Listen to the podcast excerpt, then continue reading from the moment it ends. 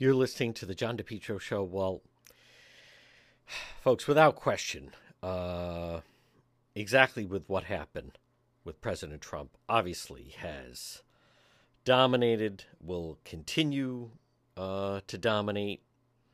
Let's see. This is Lindsey Graham on Fox afterwards. Let's hear it. Yeah, play this forward. How do you run for president in 2024? Moving between courthouses in New York City and Washington, D.C. and Florida and Atlanta. He's spending more money on lawyer fees than he is running for office. January the 6th, I was there. I saw it. He was impeached over it. The American people can decide whether they want him to be president or not. This should be decided at the ballot box, not a bunch of liberal jurisdictions trying to put the man in jail. They're weaponizing the law in this country. They're trying to take Donald Trump down, and this is setting a bad precedent. And what I fear is that you're changing the way the game is played in America, and there's no going back. We're in for a very hard time if this becomes the norm. You know, it's tough to argue with that, and a lot of people have felt that, especially there's talk that there was no reason to indict him in this because he's already been indicted in a different case. I think this is going to make things difficult. It certainly blurs the line because everything else, there's no other campaign other than this. I mean, they're just, and the fact that Giuliani's dragged in, the fact that Mark Meadows is dragged in, I mean, all right, I want to play a little bit of sound as this whole thing broke. So this is what it sounded like last night. Donald Trump on state charges stemming from his efforts to overturn Joe Biden's victory over him in the November 2020 election in Georgia. This is a historic. This is the fourth time Donald Trump has been indicted. Let me bring in Caitlin Collins right now. Caitlin, I'm not sure if you have the indictment unsealed. Is Caitlin, yeah. Is Caitlin there? And tell us what is in this indictment? Is it just of Donald Trump, or are there other individuals? It's of other individuals. Obviously, it's a 98-page indictment. It's going to take us a minute to read through, but. Seemed over the top, didn't it? As far as the RICO statute, I think that's interesting simply because that was mostly used to take down members of organized crime, drug rings, drug dealers. And then obviously, famously, it was used in the Buddy Cianci case, which was Operation Plunderdome, that essentially said that he was operating Providence City Hall as a criminal enterprise. I believe that the people that that are with the president, I don't think they're going to break off. I don't know how this is going to play with independent, undecided voters, and especially undecided female voters. So let me play a little bit more the Today Show package regarding the legal element of it. Long, 41 counts, 19 defendants. It is a big piece of business. What are your takeaways? It's expansive, and all along that this district attorney said she wanted to use racketeering, and she said she wanted to do it because it allows the prosecutor to tell a story. And the story we see here is not just about the infamous phone call to the Secretary of State, but also the intimidation of election workers, false statements filed in court. We didn't know all that was going to be included here, but she's really done a deep dive. We talked about how it overlaps with the federal case, but here, the racketeering charges alone, that carries 5 to 20 years in prison, and that 5 years is mandatory. So it's quite serious, it's expansive, but there's obviously going to be a long road to trial. Racketeering is one of those words that people, if they associate it at all, they think about organized crime. Yeah. Essentially, what she's arguing here is there's this far-flung conspiracy with 19 defendants, 30 unindicted co-conspirators, and it literally sweeps sweeps the country. That is an incredibly difficult case to bring to court. It's a sprawling case. And that's why it's so surprising to hear the DA say last night that she was prepared to try it within 6 months. I think that was more aspirational than realistic, given all of the defendants. More defendants means more times for delay. Is that even fair? I mean, to a defendant who doesn't have time to prepare. I mean, Trump has said, look, why didn't they bring this a year ago? Why are they bringing it now? What's the answer to that? That's the argument I think that they're going to make, and they have strong grounds for it, but it's going to be, again, up to the judge to decide what to do. Yeah. Let's talk, Kristen, about the politics of this. I mean, the playbook now, you know, for better or for worse, the Trump team has it down, putting out those statements, fiery statements, saying this is a political persecution. Former President Trump keeps getting stronger with each new indictment. You see his poll numbers go up. He said, I just need a fourth indictment to secure this nomination. But, Savannah, in talking to folks who are familiar with Trump world, they say actually he's most concerned about this indictment. Georgia is a critical state. He cannot pardon himself because these are state charges. And think about what Blaine said. This is going to be televised, likely. He will be on camera, potentially as a criminal defendant, in the middle of a presidential campaign. That's politically problematic. It's interesting to see how other Republicans, even Republican rivals, react to this. And you know, the president has said this is a politically motivated prosecutor. Now we're in the heart of blue Georgia in Fulton County where this case is filed. On the other hand, the witnesses here are predominantly Republican officials, many of whom supported Trump in the election. Those are the witnesses against Trump and the other co-defendants. Absolutely, here. And that's part of why this Georgia case is getting under his skin because these are fellow Republicans who are being called as witnesses. And so it raises significant questions. It also puts the idea of January 6th into the spotlight, the potential attempts to overturn the 2020 election, the vote count. The question, I think, becomes, how do his challengers handle this in the debate now about 8 days away? And will former President Trump attend?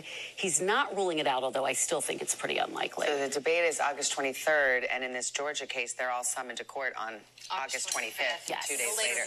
Yes. All right, we shall see. Laura, Kristen, thank you. Yeah, I don't know about that. Folks, you're listening to The John DePietro Show. AJ, drywall, plaster, home improvement. Call them today for a free quote. You can also find them on Facebook, 401-323-9252. 323-9252. AJ Drywall Plasters Home Improvement. Frame to finish basements. What a difference it'll make in your basement. Acoustic ceilings. Look how beautiful your ceiling could be. New homes, additions. Also, commercial rehabs, painting, remodeling. Contact them today. It's a family-run business. AJ Drywall Plaster Home Improvements. Call for a free quote. What a difference they'll make in your home, your ceilings, floors, basements. 401-323-9252. What a difference. Beautiful walls and ceilings. 401-323-9252. You can also find them on Facebook. It's AJ Drywall, Plaster, and Home Improvements for your home or business. Folks, you're listening to the John DePietro Show weekdays. We start at 11. We go until 2. It's AM 1380, 99.9 FM. You can always listen online at the website, DePietro.com. It's time for our segment, Politics This Week. Joining us, he's the managing editor at AnchorRising.com. It is Justin Katz. Justin, I want to start off. So we will talk about Aaron Regunberg, who's running for Congress. He's a Democrat now, this CD1 race. And he received the endorsement from Hollywood actress Jane Fonda, who's also, though, really known not only as an activist, but just some of her antics during the Vietnam War. So it's twofold. I'd like to hear your thoughts on Aaron Regunberg receiving the endorsement from Jane Fonda, running a commercial with it. Then, late Friday, Republican Gary Leonard, he's the Republican endorsed, he held a 3 o'clock Friday press conference, and he denounced the Fonda endorsement. Why don't we start off, though, with I'm curious to hear your thoughts on Aaron Regunberg securing this Jane Fonda nomination. Endorsement. Well, it's a strange, you know, somebody must have connected to somebody to get this, and it's strange for him to think it helps him. I guess she's female and progressive, and So maybe it does. It's kind of for the reasons I'm sure we'll get into with Gary Leonard's objection. I mean, she's not well received among a lot of Americans. And I mean, it's just recently, within the last couple months, she went on national television on A View and called for the murder of pro-life activists. So, I mean, this is not a nice person. It's she's an actress, so she's famous, but she's very vitriolic and kind of representative, in my view, of how for the left, their rules don't really apply. It's all, you know, they'll talk about unity and comfort and respecting other people, but she doesn't. And so for him to accept that nomination, it's lamentable. It's not surprising, because this is really kind of who progressives are at this point. Well, as far as him, that part of it, see, I think my view is, I think it's a good move because it reaffirms his base of, again, we're talking about a Democrat primary. Now, he already got the Bernie Sanders endorsement. I think Regunberg is shoring up, like I view it, Justin, is that's exactly the type of person. If you're an older person, an older voter, and Bernie Sanders and Jane Fonda are with fill in the blank, this Democrat in the primary, I think it helps them. So I don't know so much about a general, but this is in a just trying to get out of the primary. And I think it's also kind of reflective of who he is as well. So I would argue this. The people that are upset about it are not the ones that would be voting for him anyway. So I don't think it dramatically helps him, but I think it kind of like, you know, shores up his base with that. You have voters in the 60s, 70s, kind of maybe, you know, they were the anti-war protesters who would now be, you know, the baby boom. There were people that loved Jane Fonda. So now, granted, they were all the anti-war activists, but to me, that's like a direct pipeline. Almost the person 65 to 75, maybe 80, who were against the war, who are still like forever used to be a liberal. The Mondale voter, almost, to me, the people that thought Geraldine Ferraro was great. So I think in that regard, it's not a bad thing, only because the young people, I don't think it relates, but it does get them some press with the older ones. But now, Gary Leonard, I'll give you my thought, Justin. Okay. He doesn't even mention Aaron Regunberg in his press release. I actually watched the video. They call a press conference, and I get it. So Gary Leonard, 30 years in the military, wants to jump on that. But he calls a press conference at 3 o'clock on a Friday. And I'm telling the listeners, that just reeks to me of amateur hour. Why would you not do that until Monday or Tuesday to then try to get all the news of the week? But when he held the press briefing and talked about Jane Fonda and talked about his service, he then only took 4 questions. He actually got 4 reporters to go to this. Friday afternoon at 3 o'clock, he got 4 reporters to go. That's not an easy thing to do. But when they asked about Matos, he really didn't have a prepared answer. He didn't even mention Aaron Regunberg. To me, it's just kind of like dipping the toe in when he really – and he had 1 veteran with him. I think a little more planning and effort, he could have had, you know, 50 people standing up there behind him, and then now you got something. So I mean, I guess A for effort, but I just, to me, it reeks of the problem of people that have never done anything like this before, and they throw it together. And I just thought it was like really much. It was something more you do for like city council. You're talking about a congressional seat, but let me hear your thoughts on the Republican press briefing on this and reaction. Well, I mostly agree. I mean, there could have been more people there. There could have been more questions answered. But to me, the whole exercise seemed like more of a missing strategy. You know, this is something like I'm sure he felt strongly about it, and he wanted to go out, and I want to get on the record condemning this. He's probably not liked Jane Fonda his entire life because of her activities in right. support of the enemy in Vietnam. And that's completely understandable. But to me, it's just misplaced. I mean, a press conference is mainstream media. This is your first one. So what? Put aside the timing and how many people were there with him. That seems like much better use to answer the other questions, and or to have a whole slate of here's the introduction of me. So right now the introduction of Gary Leonard is, and remember he didn't invite press. He got some bad press for not inviting press to a previous event. Point. So right. So introducing himself to the mainstream media. This was not really to me the topic. Now where this could have been powerful if they were deploying some kind of considered strategies on social media, because then you don't need that 50 people. You're talking to your base. You're trying to generate excitement. Maybe you get a little bit viral and you get some national attention for Jane Fonda and endorsing Regunberg. So I think it was kind of misplaced strategy. Yeah, and I think that speaks to, I'm not sure at this point there's anybody among Republicans in Rhode Island who really knows how to play this game. And not to say that I'm necessarily an expert, but I'm just saying I just don't see that kind of PR and marketing understanding, let alone with a political edge. I mean, actually, Kayla's had some of it, but she brought in outside help. So, and she was in some respects outside help.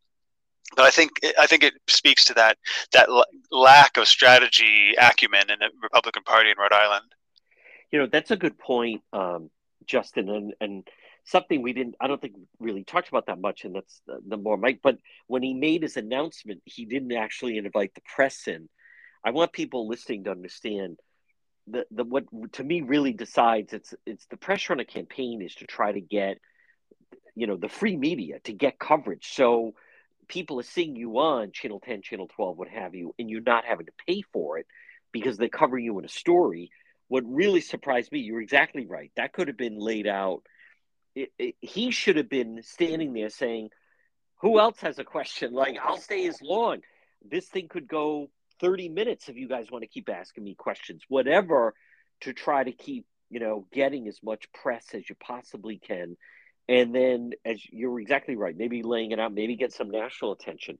But to walk away after four questions, and even said, good day, gentlemen, or something like that. I mean, it almost seemed like a sergeant dismissing the platoon, like dismissed, and that was the end of it. And it's just not going to work to me if that's the way it's going to be. I don't know him. Again, okay, so he has military experience, but you and I both know. I mean, it's just a world of difference of running an effective campaign. You could have the best resume, but if you don't know how to translate that and work the system to your advantage, you're just going to come up short. So. Well, even at a kind of deep strategy level, I mean, so he came out and at best he said he dislikes Jane Fonda, and maybe if anybody who sees that, who agrees with him is a Democrat, then maybe he helps one of the other Democrats. So it doesn't seem like it really. I mean, it would have been pretty easy to craft a message saying Jane Fonda did this, that, and the other thing. Recently said she wanted to murder pro-life people. This is exactly what we don't need in Congress, which is why I am running. I still don't have any sense of what he's running to do other than to not be a Democrat from Rhode Island, and I think that's where that's what voters need to know. That I mean, Jane Fonda, whatever. That's what I'm saying. This was more like a social media campaign done through a press conference, and that's what's not gonna fly over the time. And Justin, where you're really right is what she said on The View.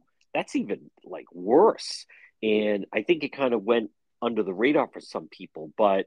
You're exactly right. There was really no reason for this. He could have just put out a tweet instead of showing up like this. But why not really go after her and get involved? That's a very, very good point. Folks, quick break. Much more ahead. Justin Katz, our segment Politics This Week, right here on The John DePietro Show. AdMed Urgent Care. Walk-in urgent care center. All your medical needs. They're open 7 days a week, doctors and nurses.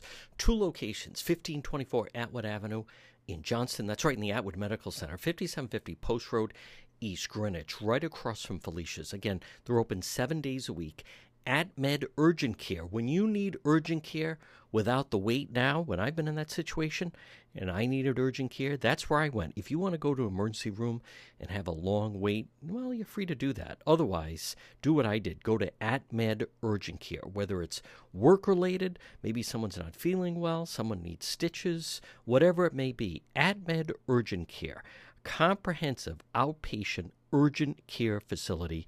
There's two locations, one near you, Johnston, right in the Atwood Medical Center, and also 5750 Post Road, East Greenwich.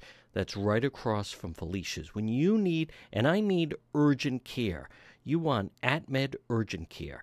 Again, two locations, 1524 Atwood Avenue in Johnston and the Atwood Medical Center, and 5750 Post Road, East Greenwich. 7 days a week, doctors and nurses, AtMed urgent care. Our segment is Politics This Week. With us is Justin Katz, managing editor, AnchorRising.com. Justin, Representative Patricia Morgan has announced that she is also now running for Senate against Senator Whitehouse. Apparently, she can still run for her state representative seat, but now she will face off in a primary against Ray McKay. So it'll be two Republicans, provided they all, you know, get on the ballot and do all the proper things. But what do you make of now Patricia Morgan entering the race? There'll be a Republican primary, and then the winner takes on Senator Sheldon Whitehouse. Well,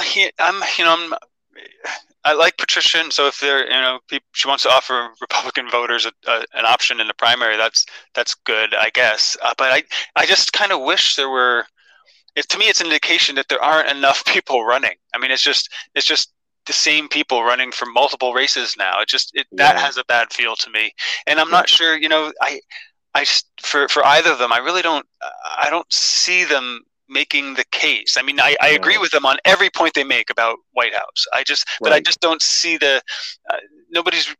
everybody seems to be running kind of standard campaigns, which just aren't going to work, especially these days. So I think, to me, the biggest takeaway is just there aren't enough Republicans interested. And so there are all these options on the table. Nobody's having discussions, and I think that's also a problem of the lack of prospects when it's not likely anybody's going to win. Hey, why not? I'll run for Senate. I'll run for rep. When there's a structure and a hierarchy and people have to work with each other, you get them. They'll make deals. The Democrats do this all the time. Hey, cool your heels in this job, then you'll get this job, and we'll get you this job. Or I've got a slight edge here. Come on, can we compromise? What issue can I work with you? Can I bring you on my campaign? Can I offer you a job when I'm in the Senate? All that stuff becomes available when it's plausible somebody will win. And just now we've gotten to the point where it's just not plausible, and so it just becomes kind of a I don't know. It's community service, but it's almost like in the fashion of a hobby more than a real serious set of candidates running for offices they might actually win.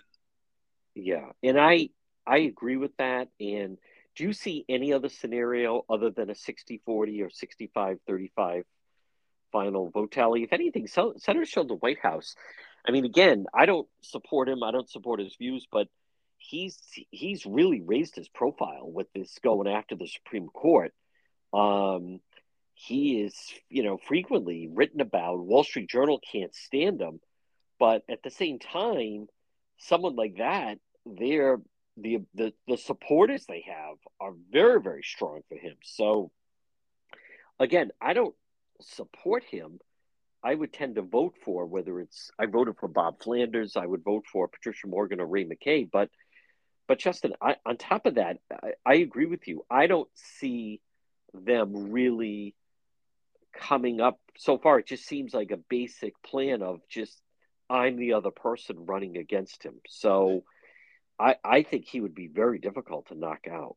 I think so too, and I mean, you mentioned the media, but the local medium loves him. I mean, whenever he says anything about the Supreme Court, I mean, you see the Boston Globe. Oh, go Senator Whitehouse, basically. Yes. So, yeah. I mean, I'm right there with Ray and Patricia in thinking somebody's got to unseat this guy. But I think you've got to, looking at the playing field, you've got to back up a bit and say, what's really the problem? Why does he have support in Rhode Island? Why are people buying this blue blood? Divisive, destructive shtick he's putting on. That's what needs to be attacked, and just having multiple Republicans running against him doesn't make that case. It just, if anything, it just kind of gives his folks a little bit of more motivation, and maybe cause him to spend a little more of his ample campaign funds to make sure there's no loose cannon possibility he's going to lose. But right. I just don't see the rationale. Yeah, and even the Flanders campaign was given a gift, which was, that was when Senator Whitehouse had that famous.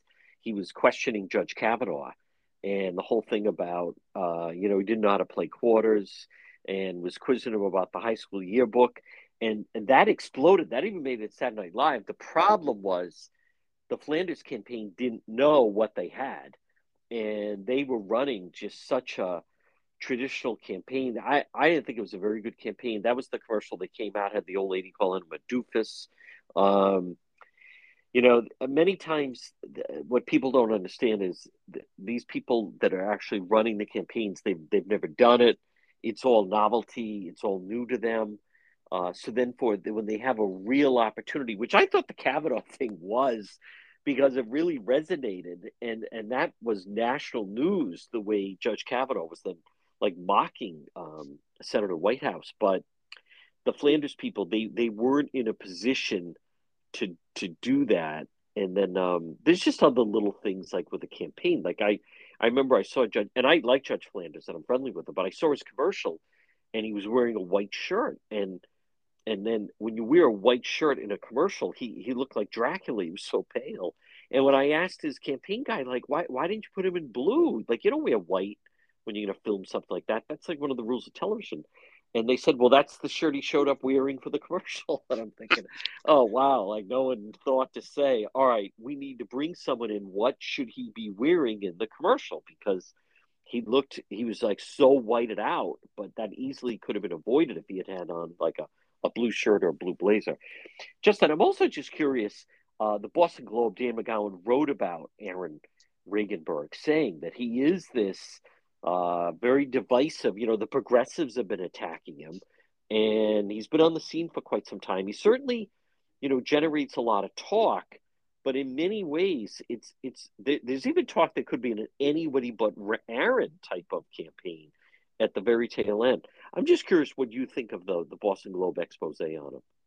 Well, I mean, first of all, the idea that there would be a successful anybody but Aaron campaign is ludicrous. If he wins the primary, Democrats don't break; they stick together. They thought it was going to be at before the end of the primary, is what I thought. Well, I think maybe that's what they're saying. Yeah, like okay. The last week, they just rally around.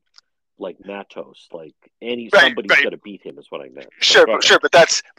That's much less effective when the people in the primary know whoever gets the nomination is going to get all the. Sure. Of it. Okay. I mean, when you're running, if I'm in the campaign as a Democrat and I'm saying, well, everybody hates Regunberg, you ought to vote for me because he might not win a general. I mean, that's just not a plausible case. So it's really, right. It's not as powerful as it could be otherwise. But I don't know. The thing that really struck me about, and it's a point we make not only about Regunberg but about others all the time, is Dan McGowan just kind of. Oh yeah, he had a job in doing politics and organizing. Well, no, that's not the point. I mean, that was really stuck out to me. I think our political class thinks that is work and it gives you perspective. It doesn't. And Regunberg has always been, and the accusations are accurate. He's always been just a political animal, an activist, living, and not like he has to make ends meet off his activism. So it's like he gets to play this game, as some of his progressives are saying, cosplaying as a social justice warrior, and that's really those accusations are accurate. That's not a job, doing that kind of stuff. But what. Overall, I like Dan among all the among all the journalists in Rhode Island, he's among the most even-handed and friendly with people who are, kind of ideological opposition. But he came up with Regunberg. Dan started with RI Future as a progressive. I'm sure he supported the Providence Student Union. I'm sure it was a great story for him to cover as a younger reporter. And so Regunberg's like the old familiar progressive versus. So what's striking though is and I guess in some ways encouraging, is the kind of intersectionalist progressives who want to take it to the next level and say, well, now you've got to vote for people based on their skin color and sex.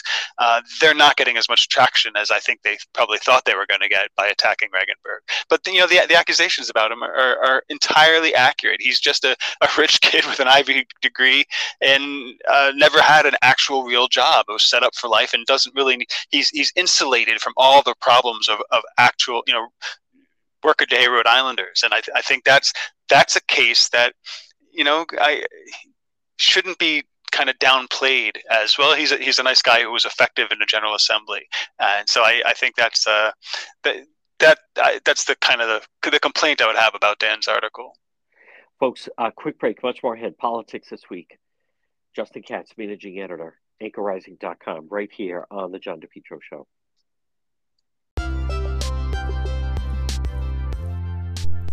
Get your driveway paved.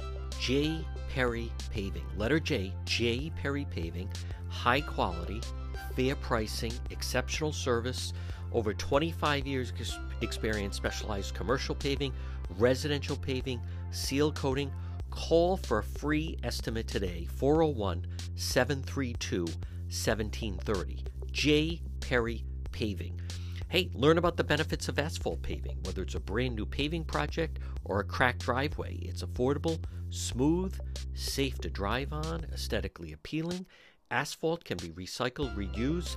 J. Perry Paving, a licensed and insured contracting company committed to meeting your needs, no matter how big, how small. Contact them today for a free quote, 401-732-1730. What a difference it makes for your driveway, for your business, parking lot. J, letter J, J. Perry Paving, 401-732-1730, online at jperrypaving.com, and look for them on Facebook.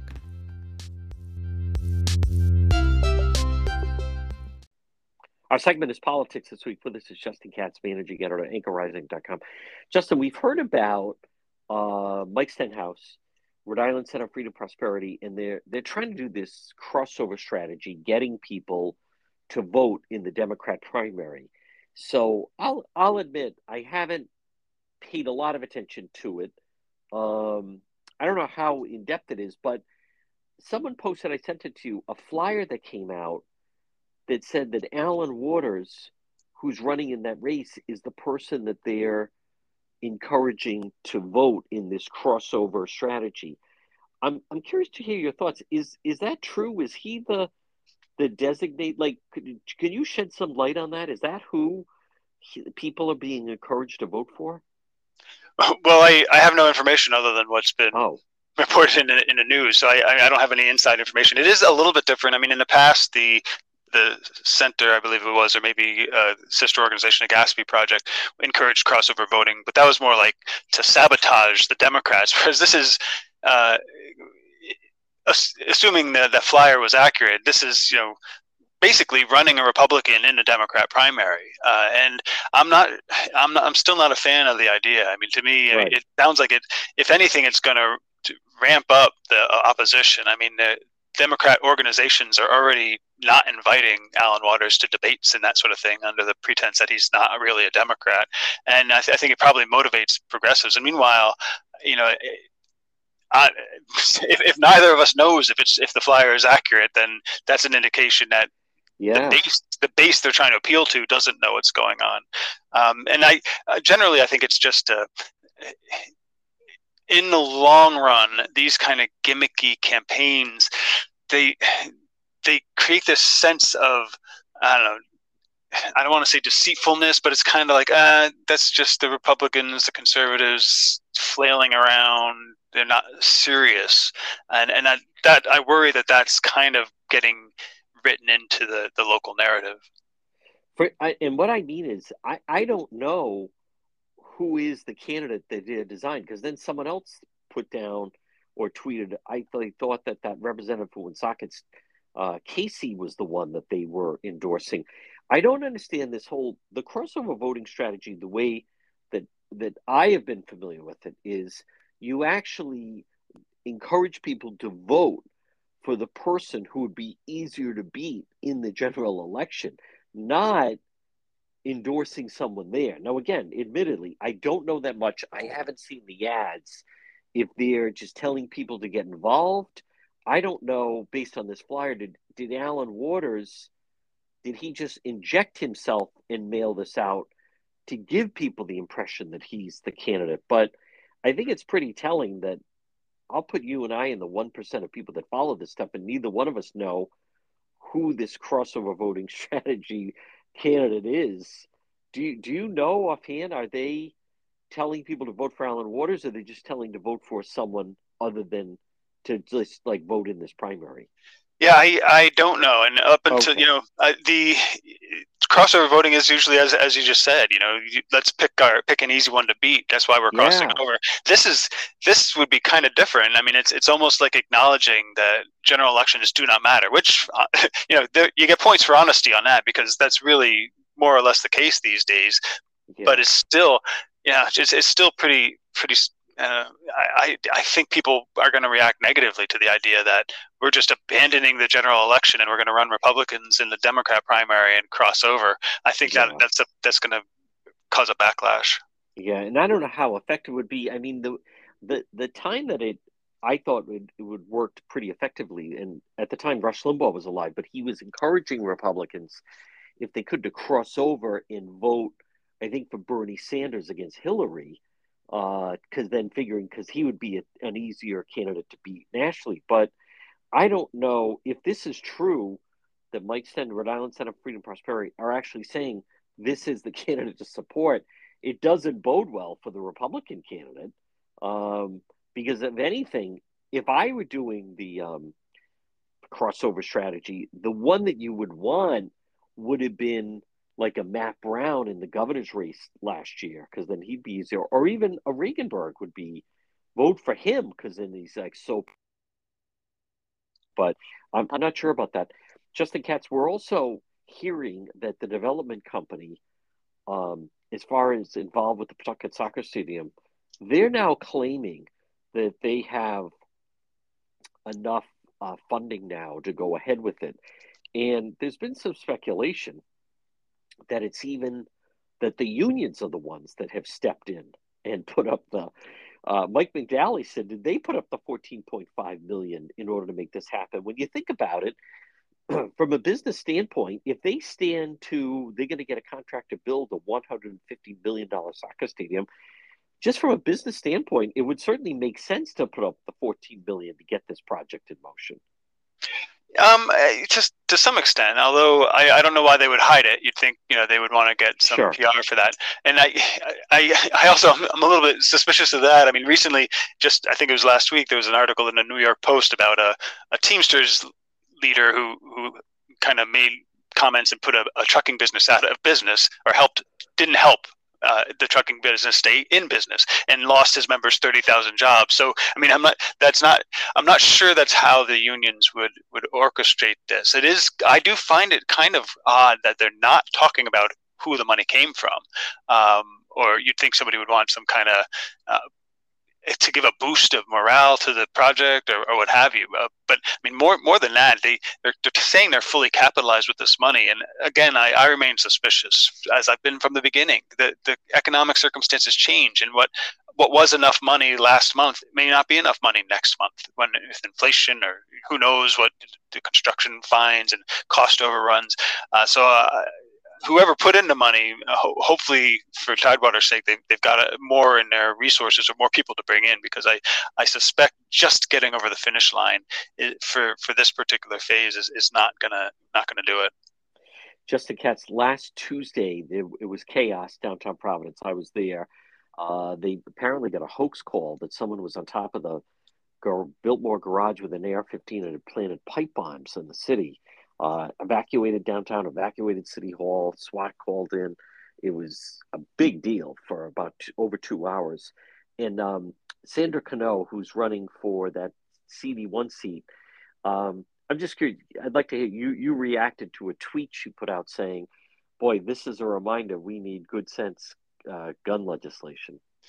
you know, there's a shamelessness to that, right? I mean, everything, even a hoax. It's like you imagine they have some young staffer who's just sitting there scrolling through Twitter and has a list of issues they need to hit, and whenever anything comes up, hit that, and it's just, it creates this kind of destructive panic, and I think gives people an irrational fear. And I think it's a kind of politics we really need to get beyond, because it's unsettling people. You know, there's some case to be made that a lot of the gun climate and all this activism is contributing to a mental health crisis among young folks. I mean, that sort of thing, not to say Cano's complicit in that, but there is a reason not to turn everything into a political talking point. And I think we're seeing that on issue after issue. I mean, to tie it to climate, we see fires in Canada and Hawaii. My understanding is satellite records show that there are fewer fires across the globe than there were in the past. So, but yet the fear, everybody, everything could burst into flames instantaneously because of climate change. And I think Cano is not alone in kind of fostering this fear mongering, but it's really unhealthy. And I think people ought to start taking a breath and you know, kind of pushing back when those ridiculous statements are made. Folks, our segment is Politics This Week. With us, Justin Katz, managing editor, AnchorRising.com.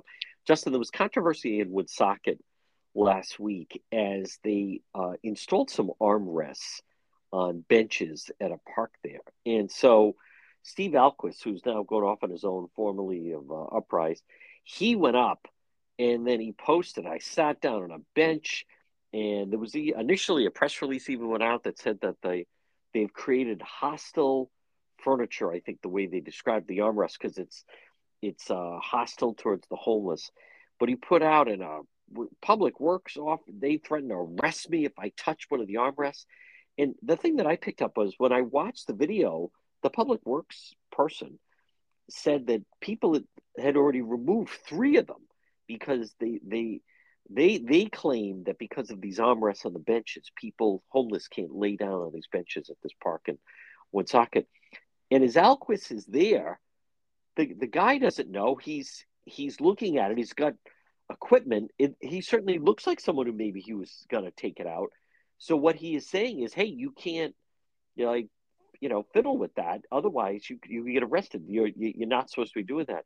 I'd like to hear your thoughts on this so-called controversy about the armrests on the benches against the homeless in Woonsocket. Yeah, I mean, my first thought was, behold the power of journalism. Ahlquist published the entire conversation, and it was kind of comical. For a second, I thought it was like a parody or something. But I mean, they are. I mean, it looks to me like they're designed, as the activists complain, to prevent people from lying down on a bench, and mainly that'll be homeless people sleeping. And I don't think he mentioned it in this article, but he certainly mentioned it before. In January, as I understand, somebody died sleeping on one of those benches overnight. So it's really, it's not, I mean, to call this preventing people from lying down in a position where they might die is not hostile. And so it shows me that these activists, they're just completely out of touch, and never mind other people's enjoyment of the park. Just this week, and again, the New York Post, a beggar stabbed somebody in the subway area after they got into an altercation. I mean, not to say all homeless people are going to stab people, but you're talking about people who are in desperate straits, many of them with substance abuse problems. That's a public health issue and a public safety issue. And it's not even a consideration to these activists. They've just decided that anything you do that disrupts the lives of these folks at all in any way is wrong. And, as another thing, Ahlquist and the progressives, they're all about labor, right? But I think we see in this story, they're not really about workers. The workers coming over and going, here's another guy coming to take these things off. I'm going to have to find all the pieces. I'm going to have to go get another bolt. My whole day is going to be surrounded by getting this bench fixed because this guy's going to take it off. Ahlquist has no sympathy.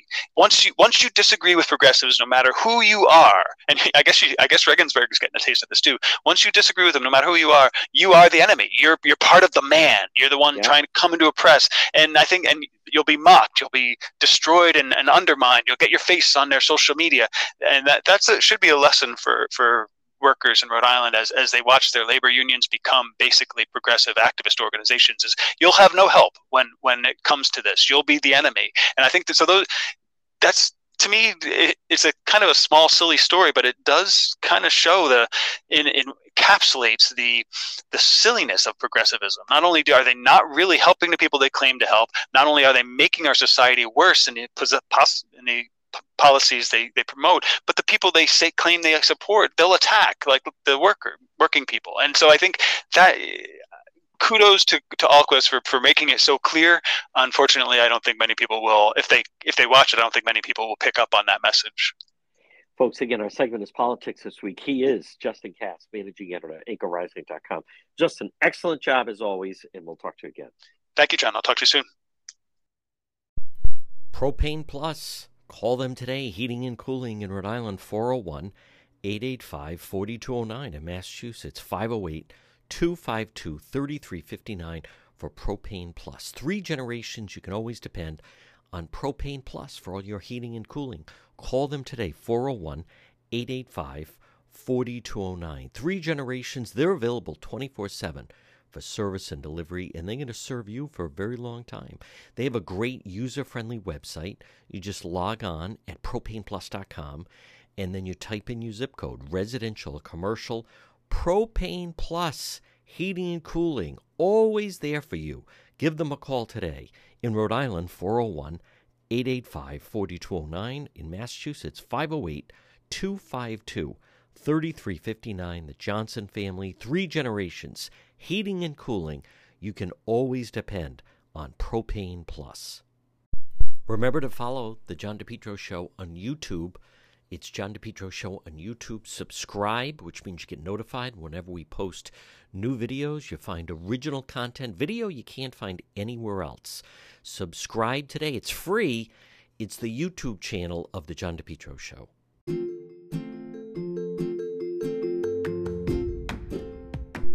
The Cohasset Inn, 226 Cohasset Avenue, West Warwick.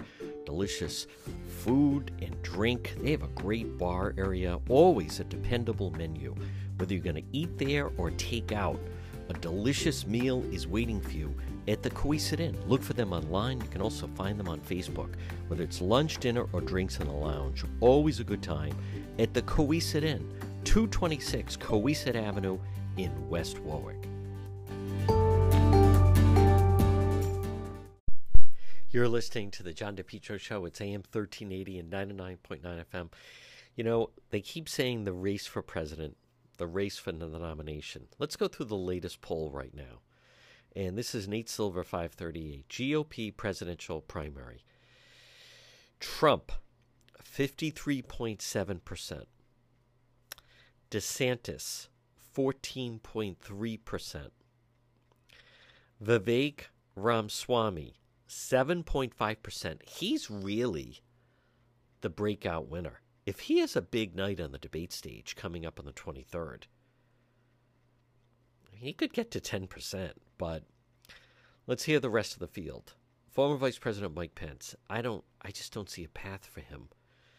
5.5% of the, now again, it's early, and what really matters is how they do in the initial early states, Iowa, New Hampshire. Nikki Haley, 3.6%. Senator Tim Scott, 3.3%.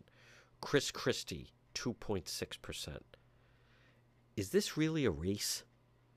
Trump is at 53.7%. Trump is more popular than Biden is, as far as if they really broke out. I think Biden's going to have a challenger, by the way. He's going to try to run, but it's just eroding. But I'm not, you know, as much as we're saying a race, right now just 47% of Democrats want Biden to run again in 2024. That number's going to go down even lower because of the Hunter Biden scandal. But DeSantis is not ready for prime time. No one seemingly can touch the front runner. President Trump, 53.7%. The only question remains now, is he actually going to be on the debate stage coming up at the end of the month. Folks, you're listening to The John DePietro Show.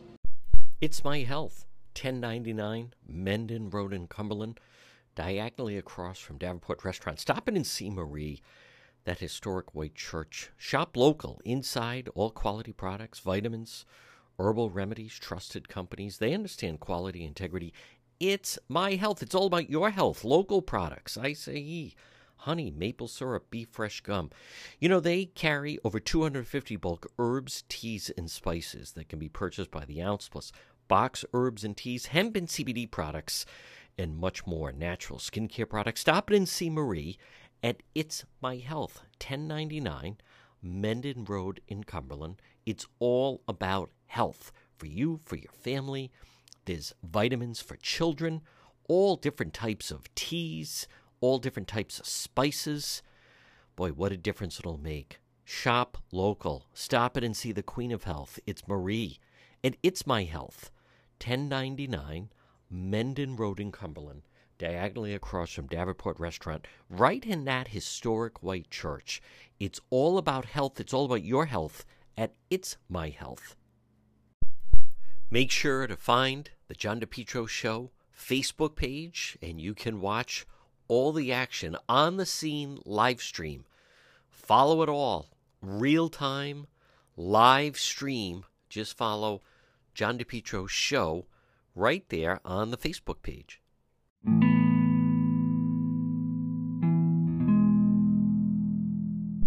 Limitless Outdoors. Why do they call it Limitless Outdoors, RI?